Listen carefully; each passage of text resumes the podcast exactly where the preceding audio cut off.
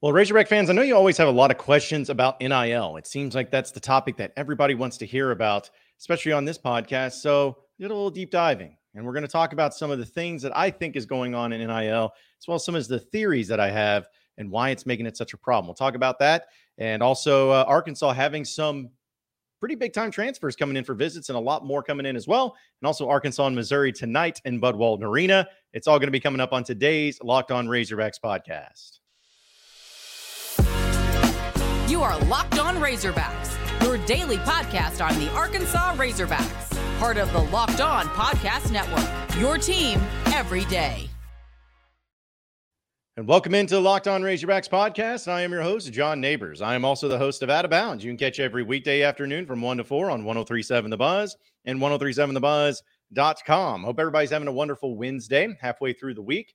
Got some Razorback basketball coming up tonight in Bud Walton Arena, which we'll talk about here in just a second, but uh, I this is a topic that I have to be extremely careful with, and it's one I've been thinking about for a long time doing, and I've wanted to really do my research and to talk to many different people before I decided to do something like this. In fact, uh, you see in the graphic there, I'm using uh, Jerry Jones's picture as far as the dark side of the N I L. I, I'm using that just for fun. That's not like I know that he does N I L. I don't know what he does or what he's involved in, but I just needed a good picture, and it was hard to, I just got tired of using the same one. So I was like, ah, throw Jerry in there. He's got money. So, uh, but this is something that obviously has been going on not only with Arkansas, but with college football in general. You got coaches that are complaining about it, coaches that have issues with it.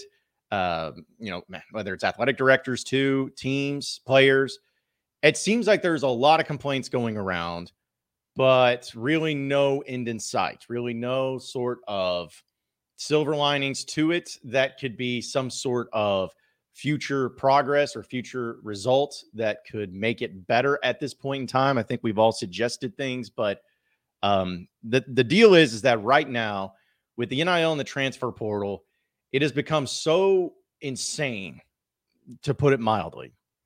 I know here at Arkansas, we talk about all the players that Arkansas has had transfer out, which they had uh, uh, another one transfer yesterday in Trent Gordon, which some people Uh, we're talking about and bringing up, and that brings Arkansas's number to one of the most transferred out schools in the entire country, which, you know, it's not, I think there's a difference between them and A and M, because if you look at A and M, a lot of their players, not the majority of them, were like four and five star players, where Arkansas, the vast majority of theirs were backups, guys that weren't going to play anyways. They did have a few here and there key contributors, but I just don't think you can look at the number and say that there's the same problem or the same issue going on there too. And I'm going to be, and I want to be clear about this too, because I know um, there's going to be a lot of things that I'm talking about that either I've heard or that I'm just theorizing behind uh, just because of, I'm putting things together and connecting all this stuff too. So I want to be clear on this from the get-go. The stuff that I'm talking about, it does not necessarily mean or does not like concluded that the fact that Arkansas is involved in these things specifically. I've heard of things. I I have heard of rumors and grumblings, but nothing that I would feel comfortable enough specifically talking about on this podcast, and also nothing specifically going on within the U of A that I have concrete evidence of that I would feel comfortable in sharing. I just want to get that out of the way. I'm working on that though. I have. I'm I'm going to be setting up some some uh, some talking points for some people that are involved in the in the uh, in the N I L with Arkansas. I'm going to be discussing that with them to get more details, especially uh, you know how what's actually going on, what's not going on, and all of that. And when that happens, and hopefully I can gather enough information, I will relay that and my findings, and at least some things that I think about. So I just want to be clear that these are not things that I think Arkansas is doing or that I know Arkansas is doing. I don't know. Nobody does. I'm just going to discuss the things that I know of from hearing from reputable, credible people in college football, and then talk about the impacts that it could be having at a place like Arkansas. Now, some of this may not be surprising to you. Some of this stuff you may already know, but I still think it's pretty fascinating. And one of the things that I think we all can agree on is that it's madness. You have a situation now where players are entering into the portal more and more and more each and every year.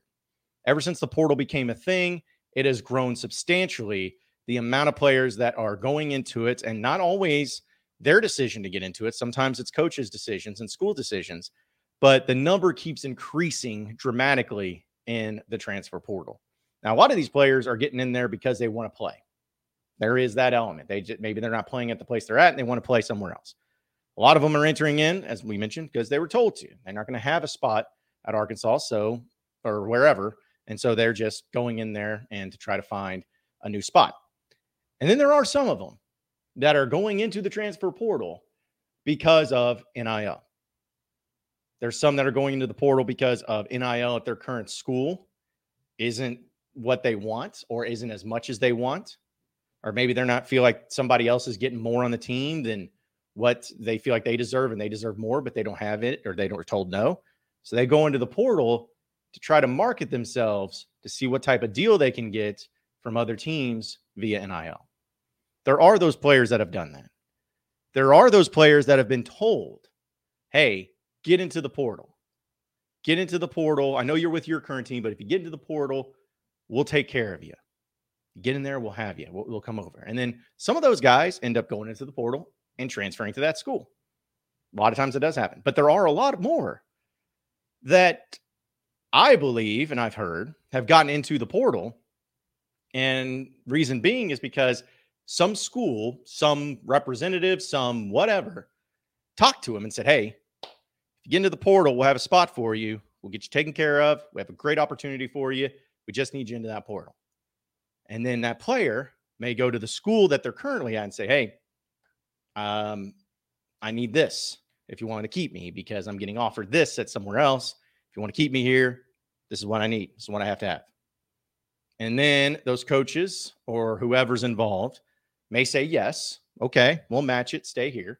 And others may say, nah, hit the portal. We'll look somewhere else for you. So then those players are like, okay, well, I'll hit the portal. And all right, hey, I'm in the portal now. So uh, let's sign on that dotted line. Let's give me that scholarship and let's let's let's figure this out as far as N I L.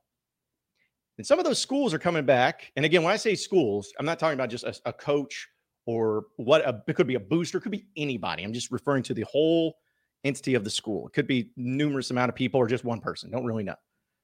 But whenever that person enters into the portal, I'm like, all right, I'm ready to go. Give me the papers, I'll sign. Those schools are coming back and saying, well, you know, here's the thing. We have this other guy that actually is about to enter into the portal that plays your position that we actually like better. And we're kind of waiting on him. And if he comes into the portal and he comes to our school, then we're not going to really have a spot for you. Well, hold on. You, you told me that I could come to that school. You told me that if I entered into the portal, I could go there and we'd be good. Yeah, I know what we said, but, you know, things have changed. It, it's just gotten to the point where, you know, we, we like this guy better and we're going to wait. And so now the player's sitting there like, oh, crap. Well, I, what if I don't get that spot, if I don't get that deal, and I'm missing out on the place I just went to or I came from that had a great deal and a great setup, I'm screwed because now I'm, what do I do? Okay, well, let me go back to the school I was at and say, hey, hey, coach, man, I'm, I'm sorry. You know, I, I made a mistake getting into the portal. I, can I come back? And the coach would be like, no, that was your decision. You entered into the portal, so move on. And so now they're stuck in this purgatory of the portal to where they can probably get some offers and whatnot, but it may go to lesser schools. It may be at a place where they don't have as much playing time, and it may be at a place where they get little to no N I L deals. And so when you see some of these players in college football that are entering into the portal, and you can tell there's something up because they were perennial starters, they were big production guys, you keep wondering about, well, why would you enter in the portal when you had such a great year? And why have you not committed anywhere? That's part of the element, or could be part of the element of why they're still in the portal. But then on the other side of it, there are players that are getting told in the same way, like same setup of, hey, you, I know you're with your current team, enter in the portal, we'll have a spot for you. This is what we'll get for you. And the player goes, okay, enters into the portal. And then those schools say, all right, here you go. Here's the paperwork, sign on the dotted line. We'll get you here. Well, hold on there. Uh, hold on there, Playboy. Uh, I actually got, I, I was told by a representation how much I'm actually worth. And what you offered me is not what I'm worth. In fact, it's a very low number compared to what I was priced at. And so you're going to have to up your ante. If not, I got these other schools that uh, I'm going to be talking to and seeing what they can do. And then those schools are going to be like, hey, wait a minute. Like the whole reason you got into the portal and you agreed to come here was, was because of this fact and we offered this to you. Yeah, I know, but things have changed. My value has gone up. I'm getting better offers from other schools. And then you have these players who are in the portal just sitting back and waiting to see which schools are really interested and who's going to fork over the best opportunities for them to come to their respective school.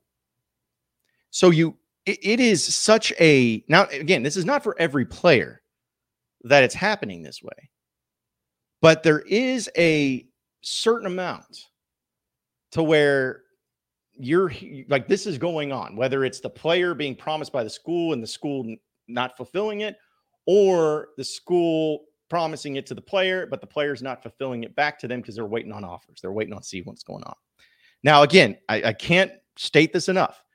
That does not mean that any player that's in the portal right now, that's a high quality player, are one hundred percent doing these things or being a part of these things. Some of these players may actually be waiting because they're taking visits to other places.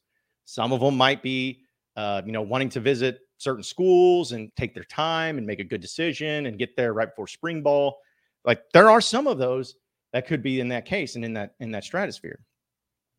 But it's just, you can't tell me that given the certain circumstance of how things are going on in college football, and especially knowing that some of these schools that shall remain nameless who bragged about the fact that they had so much N I L, and then after one year have a mass exodus of players, and all those high-quality players are looking to go to other schools for free ninety-nine. I know we got N I L, big N I L money at our previous spot, but we're going to go and play at our new school for free. Or just give us a scholarship, and that's all we want. You can't convince me of that. I'm sorry. You can't do it.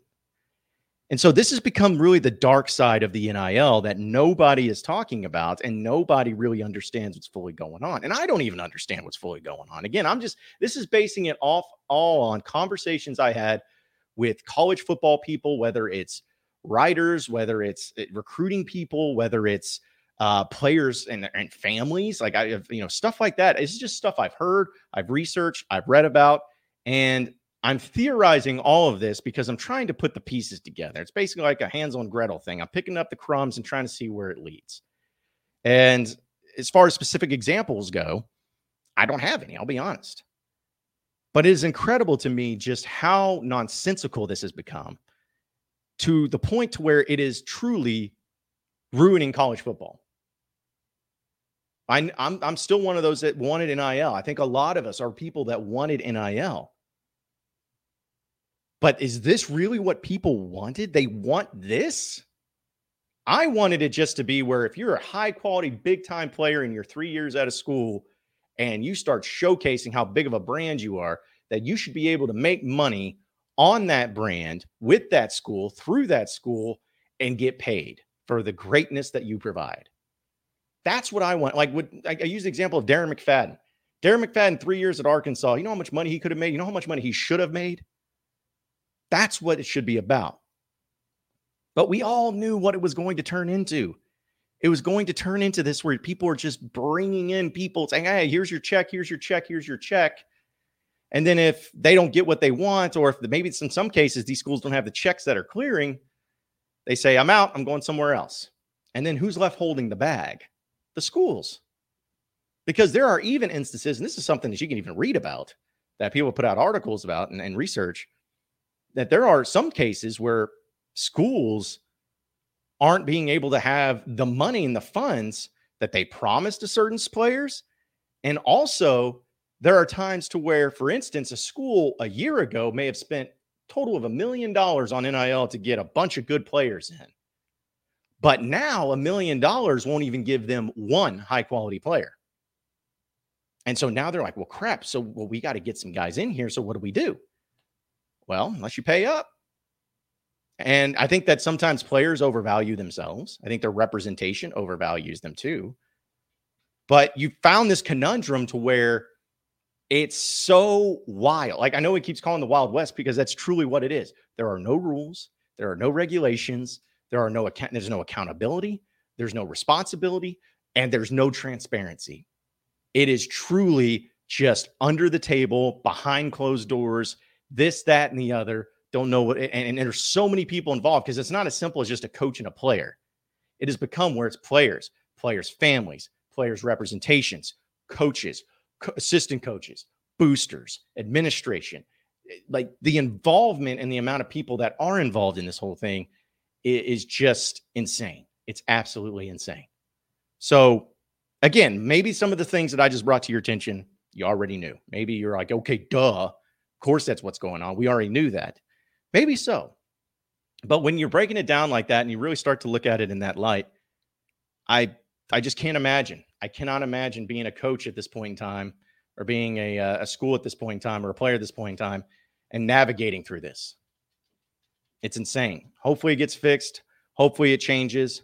Hopefully it uh, ends up being something that can make the product better. But I'm sorry, there is not a single person in the world that can convince me that what's going on right now in college football especially is okay. That it's fine, that it's good, that it's good for the schools, it's good for the players, it's good for everybody. There's not a single person that can convince me otherwise. This is not good for anybody. It needs to be fixed, and we'll see if it actually ever ends up getting done. Went really long there, but I got to tell you about bet online dot net being your number one source for sports betting info, stats, news, and analysis. So get the latest odds and trends for every professional and amateur league out there. From pro football to college bowl season to basketball and to the World Cup, they've got it all at bet online dot net. And if you love sports podcasts, you can even find those at BetOnline as well. They're always the fastest and easiest way to get all your sports betting info. So head to the website today or use your mobile device to learn more over at BetOnline, where the game starts. You are Locked On Razorbacks, your daily podcast on the Arkansas Razorbacks, part of the Locked On Podcast Network, your team every day. All right, so continuing on with the Locked On Razorbacks podcast, some of you have already saying about the transfer portal, hey, Arkansas is losing all these players, but when in the world is it going to be their turn to start getting some players in? Well, just, just be patient. I know I keep saying that, but be patient, because here's the thing. Arkansas actually has put out some offers, and they're also getting some visits from uh, some people this weekend, uh, one of them being uh, one of the nation's most wanted transfers wide receivers, Hillside or Hillsdale College transfer Isaac Tesla. I mean, I don't know if it's Tesla. It's T E S L A A. I don't know if it's Tesla, but I'm calling him Tesla because that's pretty cool. But uh, he told uh, Hog Sports via an Instagram message that he'll be in Fayetteville for a forty-eight hour official visit beginning Thursday. The N C double A's five-day window for transfers wishing to enroll at midterm opens Wednesday morning. So today, at the recording of this podcast, and five days from now, that's all the time you have to start signing some guys and getting them enrolled into the midterm. Now, you're probably like, who in the world is a Hillsdale College transfer? Well, he's six four, two ten, gifted athlete, and here are the offers that he has out of the portal. Iowa, Iowa State, Oklahoma State, Baylor, Nebraska, Miami, Houston, and Wisconsin, Ole Miss, Texas A and M, Colorado, Arizona, and Purdue. Seems pretty good to me. And Arkansas needs wide receivers desperately. So uh, he's a guy that Arkansas is going to get an official visit for. Uh, also, another transfer, another or, uh, wide receiver, this time Oregon transfer, Dante Thornton. He's expected to visit the Razorbacks today and tomorrow, according to hog sports dot com. He's six four, two thirty. He's a former top one hundred signee out of Baltimore, and he was the Ducks' fifth leading receiver in twenty twenty-two, had seventeen receptions for three hundred sixty-six yards and a touchdown. Uh, he took visits to Miami and Auburn, and he can make multiple visits during the upcoming transfer portal window. So they're getting a visit from him, and also uh, an, an offer was made to Kane Barong, a six three, two forty-three pound sophomore tight end who's transferring from Notre Dame. He's a four-star prospect.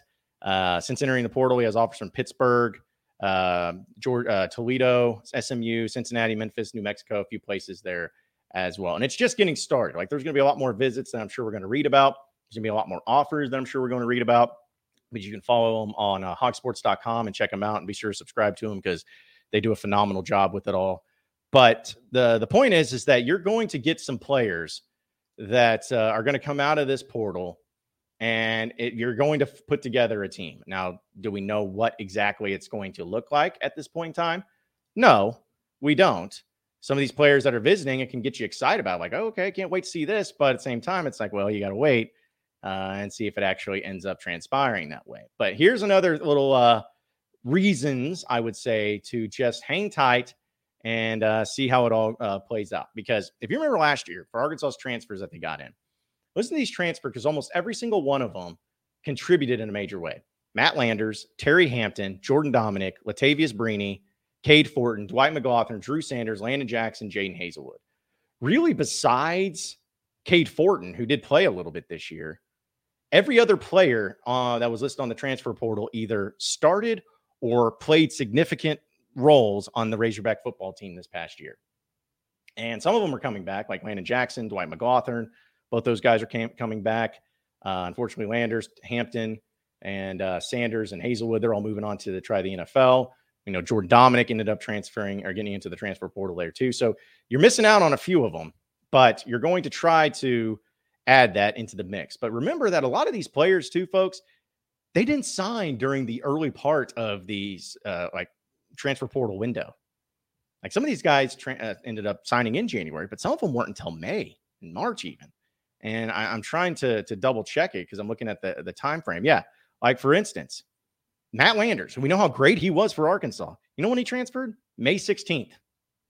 He didn't come in until May. So that was a, a late addition for Arkansas. Now, Jordan Dominic ended up being uh, a player that really helped out Arkansas too.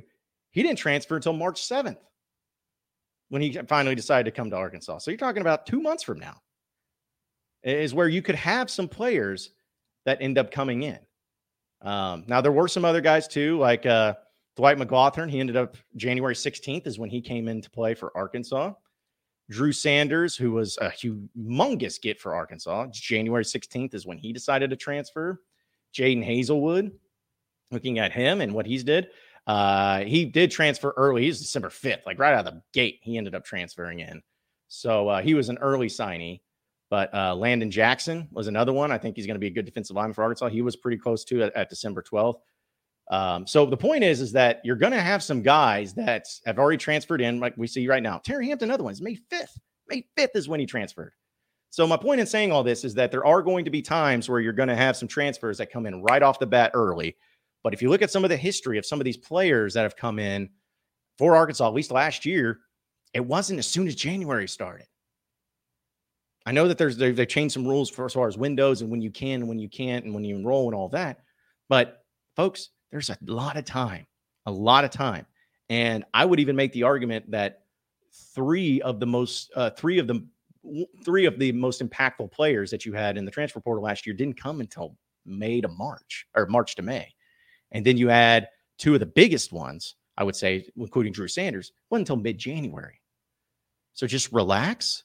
Let's see how it plays out. You could get some really big-time players out of this portal. Will it be as big as last year? Don't know. But just because you don't have them right now doesn't mean they're not coming. Just wait, and who knows? Maybe January sixteenth this year you'll have a bunch of big-time commitments. We'll see. We'll see how it plays out. Going to do a little Razorback baseball, or basketball, I should say, previewing with Arkansas and Missouri coming up here on the Locked On Razorbacks podcast.